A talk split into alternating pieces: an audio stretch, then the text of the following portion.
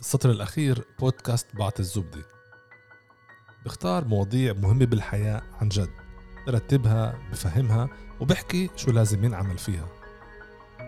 مع التجربة والبحث والتفكير نوصل لاستنتاجات. بهذا البودكاست بدنا نجيب هاي الاستنتاجات. الموسم الأول من بودكاست السطر الأخير بادر له مركز حملي المركز العربي لتطوير الإعلام الاجتماعي. ورح يكون عن الأمان بالإنترنت وعن حقوقنا بالإنترنت. جزء كبير من حياتنا من علاقاتنا من شغلنا ومن تعليمنا موجود بالإنترنت. ولادنا وبناتنا عم بيكبروا بعالم رقمي. باخذوا منه معرفة بس كمان بتعرضوا فيه لكتير مخاطر. كتير مرات بنكون قدام أسئلة إلها علاقة بهذا العالم بس نعرفش نجاوب عليها. عشان هيك رح ألتقي بهذا البودكاست مع مختصين بالإنترنت من مجالات مختلفة. ونعرف شو لازم نعرف وشو لازم نعمل بالسطر الأخير. قبل ما نبدأ بحب أذكركم تتابعونا على أبل بودكاست أو سبوتيفاي أو جوجل كاست أو أي تطبيق بودكاست مريح لكم. مرحبا نديم. أهلا وسهلا. كيف الحال؟ اهلين سمعت في عنا حقوق على الإنترنت. يعني إحنا الحقوق اللي بريت الإنترنت مش قادرين نجيبها فكيف الحقوق على الإنترنت؟ صحيح هي يعني منتهكة بالطرفين ولكن هي بالضبط الحقوق الرقمية هي بالضبط امتداد لحقوقنا آه، بالعالم الفيزيائي للعالم الافتراضي. العالم الافتراضي عم بيختلط بكل مجالات حياتنا فبالتالي اليوم إحنا بنعرف الحقوق الرقمية كامتداد الحقوق الإنسان في الفضاء الرقمي. السؤال هو رقمي ولا افتراضي؟ لأنه كلمة افتراضي بتوحي بعدم الواقعية. صحيح. اليوم أكثر متبع إنه نكون رقمي يعني وأقل استعمالا للافتراضي مع إنه يعني بعالمنا العربي بعد بيستعملوا المصطلحين. إيش هي الحقوق الرقمية؟ الحقوق الرقمية زي ما ذكرنا هي امتداد لكل الحقوق الإنسان بالفضاء الرقمي، عمليا بنحكي إحنا على أربع أسس عادة اللي بتحدثوا عليها كأشياء المهمة، الأساس الأول هو كل موضوع المنالية، المنالية للإنترنت إنه يكون عندك في أكسس على الإنترنت، آه، بجوز بعضنا شايفها إشي مفهوم ضمنا وبطل يحكي بالموضوع ولكن في سياقات مختلفة طبعا الموضوع بعده أساسي. يعني إحنا بنعرف إنه مثلا في آه، فترة التوجيهي بالعالم العربي بيقطعوا الإنترنت يعني عن الناس عشان ما يصيرش نقل في امتحانات عن, عن كل الناس. عن كل الناس آه مرة واحدة. طبعا الحل غير ذكي بتاتا. ولكن بسياقنا الفلسطيني ممكن نشدد أكثر على كل موضوع ال ال كل الإنفراستراكشر كل الشبكة الموجودة هي مسيطر عليها اسرائيليا. إسرائيل تمنع وصول معدات آه، الأجهزة الموجودة بكل قطاع الاتصالات ال telecommunications الفلسطيني هو أساسي بعده بقطاع غزة بعدهم على 2 G بالضفة على 3 G على الجيل الثالث. العالم اليوم وصل لل 5 G حتى اليوم يعني إحنا هون بمناطق 48 لما بنروح بناخذ بيحكوا معنا على الجيل الخامس مش على الجيل الثالث. في الألياف البصرية كمان. الألياف البصرية وما إلى ذلك. فأي قطعة بدها تفوت على مناطق السلطة الوطنية الفلسطينية على الضفة الغربية وعلى قطاع غزة بدها مصادقة إسرائيلية وإسرائيل عم تمنع دخولها. يعني أول حق هو هو الحق في الإنترنت الحق في الوصول للإنترنت في منالية الإنترنت. صحيح وحتى اليوم يعني المدافعين بيحكوا إنه حقك ب affordable internet إنه حتى يكون يعني مش بتكاليف باهظة بإنترنت اللي هو جودة بتكاليف معقولة. بصيرش إنترنت ما فيش ما فيش عنده هاي انتهاك لحقوقه زي ما, ما اليوم أنت بتقول المي والكهرباء هي شيء أساسي لكل بيت الإنترنت كمان شيء أساسي لكل بيت لأنه كل حياتنا دايرة حواليه يعني تعليمنا اقتصادنا صحتنا معلوماتنا الصحية إلى آخره. وفي عمليا كمان حق في المساواة في المنالية للإنترنت يعني بعدم وجود فجوات بال... صحيح صحيح. فإحنا ما نعرف مثلا يعني كمان دور بالنموذج تبع الفلسطينية 48 إنه بالنقب مثلا في قرى كاملة شاملة ما فيش فيها إنترنت يعني ما فيش فيها أي أي شبكات موجودة وفي مشاكل جمة. إحنا بنعرف إنه حتى يعني إذا أنا بقارن الخدمات اللي بأخذها المواطن في مدينة الناصري بين مواطن ساكن بنوفها قليل هي تختلف هي مش بنفس الجودة ومش بنفس الإمكانيات.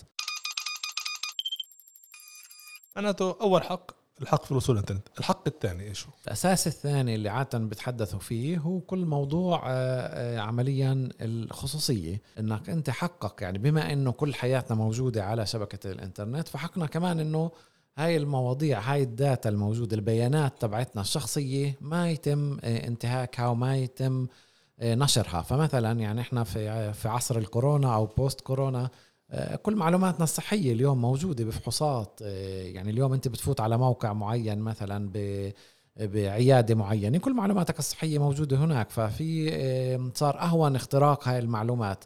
فعموما آه، حقك بأنه كل معلوماتك الصحية التعليمية اللي خاصة بالشغل بأي مجالات محادثات إلى آخره صور كلها إنه يتم الحفاظ عليها وما يتم اختراقها من أي طرف إن كان. ومين الجهة المسؤولة بأنها تحفظ هذا الحق؟ يعني الدول الشركات آه، إيه كمان وكمان يعني بالدول المتقدمة مثلا إذا بنأخذ الاتحاد الأوروبي الاتحاد الأوروبي بيحكيك في عندي أنا standard اسمه GDPR أنت كشركة بتشتغل بإطار الاتحاد الأوروبي مجبور إنك تحافظ عليه. وهاي جاي مشان يحافظ على احتياجات المواطن. يعني المواطن هو أساس واحتياجه بالخصوصية. الحكومات بتكفل له إياه بتضمن له إياه مقابل الشركات اللي عاده بتحب البيانات هاي لأنه هاي البيانات هي طبعا مصاري هي بتباع وتشترى. فبالتالي يعني مين بيجي دوره؟ المشرع. المشرع لازم يحميك. للأسف هاي بالأنظمة الديمقراطية أكثر. الأنظمة الأقل ديمقراطية بصير تشريعات عكسية اللي هي جاي م. تحفظ الحكومة من المواطن مش من المواطن من الحكومة أو من الشركات آه وتشرع الانتهاك الخصوصية بتسميات الجرائم الإلكترونية وبتسميات القوانين الثانية فعندنا عندنا الحق في الخصوصية كحق ثاني إيش عندنا كمان الحق حق؟ الثالث هو حرية التعبير عن الراي بالأونلاين يعني زي ما بنحكي إنه حق من حقوق الإنسان حريته يعبر عن رأيه بالواقع. بالواقع كمان الرقمي حقه إنه يعبر بشبكات التواصل الاجتماعي. إحنا بنعرف فلسطينيا إنه في كل الوقت محاولة لكبت يعني المضمون الفلسطيني والروايه الفلسطينيه عبر شبكات التواصل الاجتماعي م. سواء من حكومات أو من طرف الشركات. وطبعا هذا انتهاك لهي الحقوق. حقك إنك تحكي رأيك تعبر عن رأيك مواضيع سياسيه مواضيع اجتماعية ثقافية إلى آخره. وهذا حق يعني أممي مكفول. م. فيعني بمرحلة معينة كنا نشوف بالنسبة لهذا الحق إنه كأنه كان في التفاف لشرائح مختلفة بالعالم العربي وبفلسطين كمان إيه، على الوسائل الإعلامية التقليدية وكانت تعبر عن الرأي بالإنترنت. فالشركات كانت كانت فاتحة المجال للتعبير عن الرأي وشفنا كيف صار في ردي بالسنوات الأخيرة عن هاي المساحة اللي كانت للتعبير عن الرأي. صحيح صحيح. لولا وهو يعني انفتحت مساحة معينة كمان يعني هي اللامركزيه اللي موجودة بالشبكات التواصل الاجتماعي هي لا مركزية بمفهوم؟ إنه مش في محرر هو بقرر شو يفوت شو ما يفوتش. يعني إنه كل بني آدم بيقدر ينزل ويكتب وهي أعطت حرية كبيرة وأعطت كمان دفشة كبيرة للتنظيم وللراي السياسي مختلف عن كيف كانت التركيبة السياسية ما بين أحزاب تقليدية وبين محررين وصحف وكذا. ففتحت مجالات أخرى وطبعا صار نقاش هذا بيطلع له بيطلعلوش بس هو طبعا كل بني آدم يطلع له يشارك بالعملية. السياسية الديمقراطية. بس تحولت عمليا أدوات القمع التعبير عن الرأي من خارج الإنترنت لداخل الإنترنت وراح نحكي لاحقا على على انتهاكات الحق في التعبير والعقوبات. الحق الرابع. الحق الرابع حقك إنك تتنظم. يعني زي ما أنت حقك تتنظم بمجموعات وبجمعيات وباحزاب وحركات إيه، طبعا نفس الشيء حقك بالأونلاين إنه تتنظم. وإحنا بنعرف إنه الأونلاين وخصوصا شبكات التواصل الاجتماعي وإذا بنرجع لفترة الربيع العربي هو ساهم جدا بتنظيم الناس بالحشد بالتوعية. إحنا عندنا نماذج كثير رائعة بغض النظر عن النتائج للثوره للربيع العربي وللثورات العربية وكل حدا يعني تحليلاته السياسية لوين وصلت بنهاية المطاف بس هي كبداية كفترة من 2011 ل 2013 كان في تنظيم رهيب من خلالها. وطبعا يعني الأمم المتحدة والمواثيق الدولية بتكفك لك حقك بالتنظيم آه، المجموعات والجمعيات والأحزاب. ولحد اليوم في حركات كمان بفلسطين وخارج فلسطين اللي هي بتبدا كمجموعات ك communities ك إيه، كنقاشات معينة على مستوى كمان المستوى العالمي. شفنا حركات زي Me Too زي غيرها اللي بلشت كمان على فيسبوك إيه وتنظمت مجموعات وحركات واحتجاجات. بالسطر الأخير هات هات نرتبهم هن عندنا أربع حقوق الحق في وصول الإنترنت الحق في الخصوصية والحق في التعبير عن الرأي والحق في التنظم من خلال الإنترنت. صحيح. من تجربتك ومركز حملة في عشرات الأبحاث عن وضع الحقوق الرقمية الفلسطينية وعن الانتهاكات المختلفة. إيه، لخص لنا هيك بالسطر الأخير إيش إيش وضع الانتهاكات تبعت هاي الحقوق؟ بالذات عم نحكي على شعب الواقع تحت احتلال وتحت حصار وهون بالداخل بنظام اللي هو نظام فصل عنصري. إيش الوضع تبع الحقوق الرقمية الفلسطينية بهاي المرحلة؟ زي ما كلنا بنعرف إنه هي منتهكة تماما يعني بكل الأربع بنود تبعتها. يعني إحنا بنحكي من سنة 2015 خصوصا وطالع. في كان ترند اللي هو هو ترند دولي للأسف لأنظمة قمعية حوالين العالم. آه، بس كمان بسياق ال- الإقليم العربي وكمان بسياقنا المحلي الفلسطيني. للسيطرة على الإنترنت. كل الأنظمة حبت تسيطر على الإنترنت لأنه وعيوا كمان لقوة الإنترنت والإمكانياته بالتغيير السياسي. فبالتالي من خلال تشريعات وأمور أخرى اللي تمت خصوصا مثلا من طرف الحكومة الاحتلال الإسرائيلية حاولت بالقوة السيطرة على الإنترنت والسيطرة على شبكات التواصل الاجتماعي وعلى المضمون وعلى الرواية من خلال وسائل وتكتيكات مختلفة اللي ممكن نحكي عنها لاحقا إيش هي تكتيكات؟ إحنا عمليا بنقول هيك يعني اولا زي ما حكينا السيطرة على شبكة الاتصالات الفلسطينية يعني من ناحية كل الأنتينات كل العدة ال fiber cable الإنترنت نفسه هو بمرق. اولا واساسا عن طريق الحكومة الإسرائيلية وبعدين عن طريق شركة إسرائيلية وبعدين يعني رأس النبعه عندنا. صحيح صحيح. ف يعني فيزيائيا بمرق من عندهن بالأول. فأنت يعني بالك تتخيل إيش هذا معناه مثلا من ناحية أمنية. ومن ناحية رصد ومن كانش مطالبه فلسطينيه بأنه يكون في كان ش- كان شبكة مستقلة. كان كان الاتفاق على وقت أوسلو ب- بعد اتفاقية أوسلو كان في اتفاقية باريس اللي أجت ترتب الأمور الاقتصادية وقالوا يعني بما انه الدولة الفلسطينية بده ياخذ لها عدة سنوات لمنها تقوم فتدريجيا قطاع الاتصالات الفلسطيني راح يستقل مع استقلال الدولة الفلسطينية. طبعا بالنهايه الدولة الفلسطينية ما استقلتش وقطاع الاتصالات الفلسطيني ظل محله ومسيطر عليه اسرائيليا. مرق تقريبا أكثر من ربع قرن على هذا الموضوع. صحيح وإحنا بعدنا بنفس المحل. فهذا هذا هذا- على مستوى أول التحتية. الانتهاكات على البنية التحتية. بعدين إحنا بنيجي بنحكي على كل موضوع عمليا آه، حرية التعبير عن الرأي اللي آه، الحكومة الإسرائيلية بتحاول تمنعها بشتى الطرق. واحدة منها هي عمليا كل موضوع الاعتقالات. يعني هي هم براقبوا إيش بصير بحددوا مصطلحات ضبابية زي التحريض آه، زي العنصرية. أعرف شو تحريض آه وما حداش فاهم شو قصدهم بالتحريض. فأنت ممكن تقول إحنا بدنا نطلع ندافع عن الأقصى من المستوطنين. في ناس آه، شباب آه، قدسيين اللي يعني انسجنوا من وراء بوستات شبيهة اللي هي ما فيها كلمات تحر... عن- عنف عن جد هي يعني بتقول إحنا بدنا نطلع ندافع عن الأقصى من المستوطنين م. هاي كانت كفاية الاعتقالات اللي قامت فيها إسرائيل من ال 2015 16 من الوجهات اللي كانت إذا بتتذكر بالبلد القديمة. وبالدفاع عن مسجد قديش. سنويا يعني بيعتقلوا؟ مئات مئات يتم اعتقالهم سنويا على خلفية ما يسمى بالتحريض على شبكات التواصل يعني الاجتماعي هذا فيه مس بالحق بالتعبير عن الرأي من خلال وسائل التواصل الاجتماعي. صحيح. إيش كمان في؟ بالإضافة لهيك في كل موضوع إحنا البرمجيات والتجسس يعني هي إسرائيل مع السنوات يعني إحنا كنا نحكي زمان إسرائيل كانت تصنع أسلحة وتجربها على الفلسطينيين.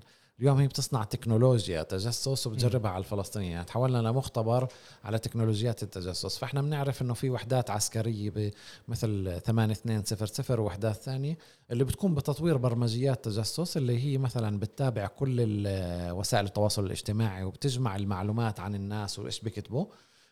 وبتقوم عمليا آه، برصد وتوثيق اللي من خلالها يا بتم آه، تقديمك ل- لوائح اتهام يا بتم طلب من شركات التواصل الاجتماعي بإنزال البوست المعين اللي بيحكي عن هذا الموضوع لأنه حسب تعريف حكومة إسرائيل هذا تحريض. فعمليا التجسس يعني اليوم إحنا ما في عنا خصوصية كفلسطينيين. كل الوقت في حدا بتجسس كل الوقت في حدا بتابع إيش بنكتب على ال social media يعني قضية الهاي ال big brother يعني موجودة إحنا بنحكي كمان بالضفة الغربية والقدس الشرقية في كاميرات التعرف على الوجه اللي. هي منتشرة ف... هاي تكنولوجيا إسرائيلية. وهي تكنولوجيا إسرائيلية اللي شركة AnyVision آه، صنعتها وكانت مستثمر فيها من قبل مايكروسوفت العالمية. وبعد ضغط جماهيري بالولايات المتحدة ما شركة مايكروسوفت انسحبت لأنه مم. وجدت أنه في إقلال بحقوق الإنسان. يعني كأنه في تكنولوجيا اللي هي كمان بت- بتنتهك حق التعبير عن الرأي بمراقبتها للمحتوى وبنفس الوقت كمان تنتهك الحق في الخصوصية بأنها بتخترق الخصوصية وكمان بترصد الأفراد حتى بملامح وجوههم. صحيح صحيح. فأنت يعني ما فيش محل اللي أنت بتكون فيه يعني إذا الفلسطيني بيكون موجود بالقدس بعدين بقطع حاجز قلنديا فبتم تصويره لكل الطريق بعدين هو بيوصل مناطق معينة من مناطق سي فكمان بتم الت- التصوير. فهاي قضية إنه في ال- الأخ الكبير اللي مراقبك كل الوقت 24 ساعة آه، جدا آه، ملموسة. إحنا بنحكي كمان اسرائيليا. إسرائيل يعني بتقوم بتنظيم مجموعات إحنا بنسميهم ال- بالعالم بالوطن العربي الذباب آه. الإلكتروني. آه، ففي ذباب إلكتروني وإنساني اللي إسرائيل بتفعله من خلال وزارة الشؤون الاستراتيجية زي مجموعات زي اكتا اي ال 4 اي ال اللي عمليا الهدف الوحيد تبعهن هو إنه يقدموا شكاوي ضد المضمون الفلسطيني بمحاولة إنزال المضمون الفلسطيني. ففي يعني طرق اللي هي متقدمة تكنولوجيا بيكون تطبيقات اللي مشاركين فيها عشرات الألاف بوصلهم notification آه، رجاء تفوت على المضمون الفلاني وتتشكى عليه. لما بوصل آلاف الشكاوي على مضمون معين بتم إنزاله. وشو شو أثرت هاي كلها؟ يعني كل الاعتقالات والملاحقات والتجسس هذا شو شو عمل بال بالحيز الرقمي اللي كان المفروض يكون حيز للتعبير وفي حق مكفول كحق إنسان فيه. شو عمل هاي الانتهاكات؟ شو عملت فيه فلسطينية؟ يعني الهدف تبعهم طبعا هم يوصلوا ل chilling effect ل effect اللي فيه الناس تخاف خصوصا قطاع الشباب اللي يخاف يعبر عن رأيه بالسياسي. ومن أبحاث حملة تبين إنه فعلا. فعلا في خوف بالتعبير عن الرأي. في يعني ثلثين الشباب الفلسطيني بيحكي إنه هو بفكر مرتين قبل ما يكتب على الفيسبوك أو يشارك. إحنا بنعرف إنه حتى الجيل الصاعد يعني جيل الشباب اليوم أقل وأقل موجود على شبكات الفيسبوك وعلى تويتر اللي الشبكات اللي هي أكثر مسيسة كأنه وأكثر عم بيروح لإنستغرام تيك توك هي شبكات اللي هي أقل تسييس وأكثر مبنية على الصورة والفيديو وأقل على النص. بس تخيل الانسان الفلسطيني كمان بالضفة وبغزة تحديدا في عنده كمان آه، جهات تنتهك حقوقه يعني مش بس إسرائيل كمان تخيل السلطه الفلسطينيه كمان سلطة حماس عندهم آه، انتهاكات للحقوق الرقمية. صحيح للأسف آه، كمان السلطتين أو الحكومتين هذول بحاولوا يعني يسيطروا على الإنترنت ويسيطروا على الخطاب. هل هو خطاب داعم لإلهن ولا مواقفهم السياسية أو هو منافس سياسي لإلهن؟ ومن هناك بتم التعامل معه.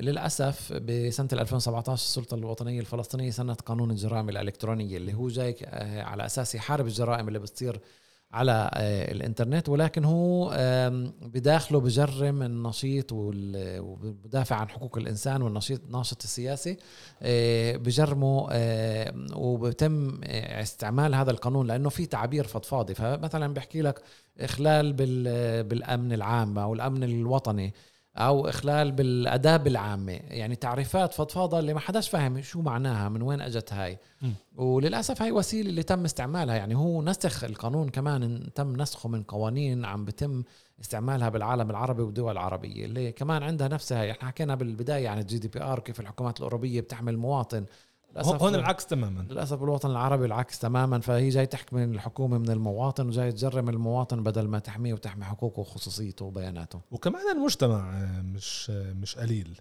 يعني كان بنشوف آه، كيف في ضوابط معينة وديناميكيات معينة اللي برضه بتحد قدرة الإنسان من استنفاذ حقه في التعبير عن الرأي برضه بتنتهك الخصوصية في كمان ظواهر تحرش ونوع من التنمر كمان عند الفتيان. برضه يعني الجانب الجوانب السياسية والسلطات اللي بتقمع كمان المجتمع مش المجتمع كمان له دور لا بأس فيه بالقمع وب بانتهاك آه، حريات الآخرين. يعني إحنا بنحكي على ظواهر اللي الناس على ما يبدو كمان بتشعر إنه بي بي بي بهون عليها أو بتشعر إنه هيش هوين إنه ورا الشاشة ومع ال keyboard إنه تكتب كلمات وأشياء وتتصرف بطريقة معينة اللي بالعموم إحنا ما بنتصرفوا باليوم يوم. وفي طرق للتعامل أداب للتعامل اللي آه، لسبب أو آخر كأنها بتتبخر وبشعروا بسهولة الأمر. فمنها بنشوف ظواهر آه، عنف وعنصرية وتحرش جنسي وبنشوف يعني محاولات لشيمينج ضد شخصيات معينة اللي بجوز هي مش بالضبط معيارية حسب معايير المجتمع وفيش أي نوع من تقبل للاخر فصحيح المجتمع كمان له جزء بهذا الموضوع. مش مش جنة عدن خلينا نقول الحيز الرقمي فيه كمان الظواهر هاي اللي صحيح. كمان بس تعال نقول في النهاية في شركات كبيرة هي وراه يعني بالآخر في كما يبدو تعاون بين الاحتلال لنفرض شركات زي فيسبوك زي يوتيوب زي جوجل كان عندكم بحث عن خرائط جوجل إيه، شركات كمان اقتصادية كبيرة اللي PayPal وغيرها اللي اقتصاد هائل عم بيكون من خلال الحيز الرقمي. فشركات كمان عليها مسؤولية مش بس الحكومات. صحيح الشركات عليها مسؤولية كبيرة وخصوصا الشركات اللي بتعنى بشؤون شبكات التواصل الاجتماعي اللي فيها مضمون يعني فيها مضمون تبعنا ومواد عنا وأفكارنا وصورنا وفيديوهاتنا. آه، فالسؤال كيف هاي الشركات تتعامل مع هذا المضمون؟ وسياسات إدارة المضمون عم بتكون آه، ميالي لأطراف حكومية حتى لو كانت هاي الحكومات قمعية. فبالتالي إذا وبالحالة عم نحكي بالحالة الفلسطينية الإسرائيلية ففي وحدة السايبر اللي موجودة بوزارة القضاء واللي هي بتركز التعامل ما بين الحكومة الإسرائيلية وبين فيسبوك. وش- وباقي شبكات التواصل الاجتماعي وهم عم بقدموا طلبات. يعني إحنا بنحكي بال 2020 أكثر من 20 ألف طلب إنزال لبوستات واغلاق حسابات شخصية وصفحات عامة. فبالتالي في وحدات خاصة اللي قاعدة لهذا الموضوع اللي هي بتراقب ال social media الفلسطينية وكل الوقت بتشتغل على إسكات الصوت الفلسطيني من خلال منصات التواصل الاجتماعي. وللأسف فيسبوك في تعاون يعني إحنا بنعرف إنه أكثر من 90% من الطلبات هاي بيتم التعامل معها إيجابيا. بس في كمان يعني مركز حمله وائتلاف الحقوق الرقمية في كمان نضال فلسطيني من أجل الحقوق الرقمية. يعني إحنا مش مش قاعدين ساكتين. صحيح في كل الوقت ضغط عكسي وإحنا يعني شفنا كمان بالفترة الأخيرة أكثر تعاون وأكثر شخصيات عامة اللي قامت بالضغط كمان على شركة فيسبوك. آه، ففي محاولات كل الوقت لضغط معاكس حتى ما تكون الصورة تضلها آه، ميول جارف اتجاه مهم. إسرائيل. هذا النضال مهم و... ولازم يأخذ حقه ومساحته. يمكن هذا مش مش نضال كلاسيكي. هذا قضية جديدة ومجال جديد ولازم ياخذ حقه بال... بالنضال من أجل الحقوق. إيه كلمة أخيرة أستاذ نديم. إيش يعني أوكي في لازم ندافع عن الحقوق قدام الشركات والدول بس إيش الناس لازم تعمل؟ يعني إحنا هذا بالبودكاست الأول رح نحكي كمان نستضيف كمان ضيوف بس مهم إلك كحدا اللي هو يعني مشرف على هذا المجال. إيه، إيش برأيك لازم الناس تعمل عشان عشان تحافظ هي كمان على حقوقها؟ يعني مهم نكون فعالين وعلى مستويين. المستوى الأول أنه إحنا نحفظ آه، بياناتنا ونحفظ حساباتنا ونتعامل بطريقة جدية مع هاي الموضوع. آه، وما نقول آه أنا فيش عندي إشي أخبيه. يعني زي ما بنحافظ على بيوتنا وبنسكرها وبنمنع حدا طرف غريب اللي ما له علاقة يفوت على البيت أو يشوف إيش بصير جوا البيت. فما بينفع إحنا نترك حساباتنا بال social media مفتوحة. فبالتالي في خطوات اللي هي نسبيا بسيطة اللي ممكن كل شخص يتعلمها كيف تأمن حساباتك بطريقة أحسن. آه، بس هي فكرة فكرة اللي إحنا لازم نذوتها بداخلنا إنه إحنا واجبنا إنه نأمن حساباتنا نأمن الإيميل. إيه، اليوم إحنا بنعرف كل تعاملاتنا المادية مثلا عم بتصير بالإنترنت فكل اقتصادنا إيه، تعليمنا بالجامعات وبالكليات وبالمدارس كله عم بيكون بالأونلاين. المعلومات الصحية. ففي معلومات جدا هامة اللي مهم إحنا نأمنها. وما نترك أطراف ثالثة اللي تفوت وتشوفها. بالإضافة لهيك مهم باللحظة اللي بيتم انتهاك لحقوقنا الرقمية إنه نحكي عنه. ممكن نتواصل مع مركز حملة ممكن آه، ناخذ خطوات مختلفة اللي فيها إحنا نوثق كمان هاي الانتهاكات. يعني بلحظه اللي حلو. في شركة معينة مثلا منعتك تستعمل أو نزلت ال- البوست تبعك أو أغلقت لك حسابك إيه، إحنا بمركز حملة موجودين بنوثق هاي الأمور وكمان نتواصل مع الشركات وبنرافع عن حق لا شغل شغل. حملة رهيب فعلا إيه، ملان مواد بموقع حملة على اليوتيوب ملان صحيح. ملان أدلة إيه، أي حدا بده يعرف على بالذات موضوع الأمان الرقمي للصغار للكبار إيه، للناشطين في ملان مواد مهم إنه الناس اللي بتسمعنا تفوت وتستفيد من هاي المواد الموجودة وبالبودكاست هذا رح أستضيف بالحلقات الجاي عدة أشخاص كل كل مرة رح